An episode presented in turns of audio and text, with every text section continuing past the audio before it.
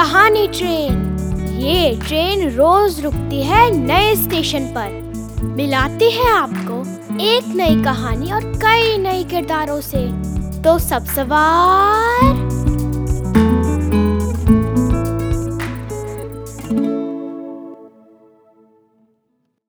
आज की हमारी कहानी है सालाना बाल कटाई दिवस और इसे लिखा है रोहिणी नीलेकणि ने।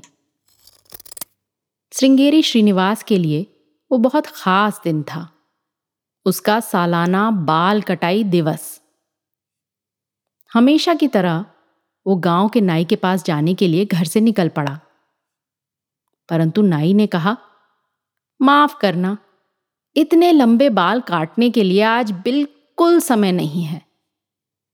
उदास श्रृंगेरी श्रीनिवास बीवी से मदद मांगने वापस घर लौटा, परंतु बीवी ने कहा, इतने लंबे बाल काटने के लिए आज मेरे पास बिल्कुल वक्त नहीं है।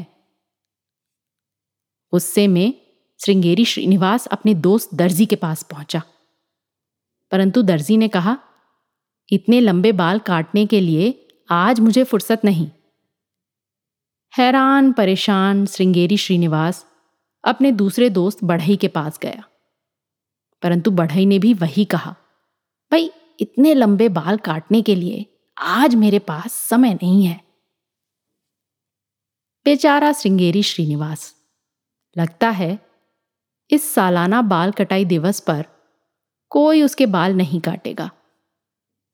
रोते हुए वो अकेले गांव के जंगल से गुजरा और गुफा के पास बैठकर जोर जोर से रोने लगा। शाम भी हो गई, अब मैं अपने बाल काटने का वादा कैसे पूरा करूंगा? हे भगवान, मेरी मदद करो। गुफा के अंदर चैन से सोया शेर इस शोर से तंग आ गया। वो दहाड़ते हुए बाहर निकला और श्रृंगेरी श्रीनिवास के सामने अपने भारी भरकम पंजे हिलाने लगा। बेचारा श्रृंगेरी श्रीनिवास इतना डर गया कि उसके सर के सारे बाल गिर गए।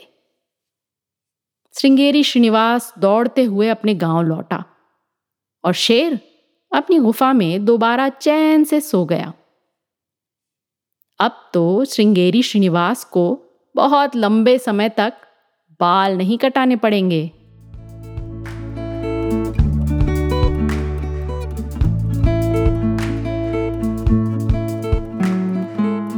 आशा है ये कहानी आपको पसंद आई होगी। ये कहानी आपके लिए लाए रेखता, नई धारा और प्रथम।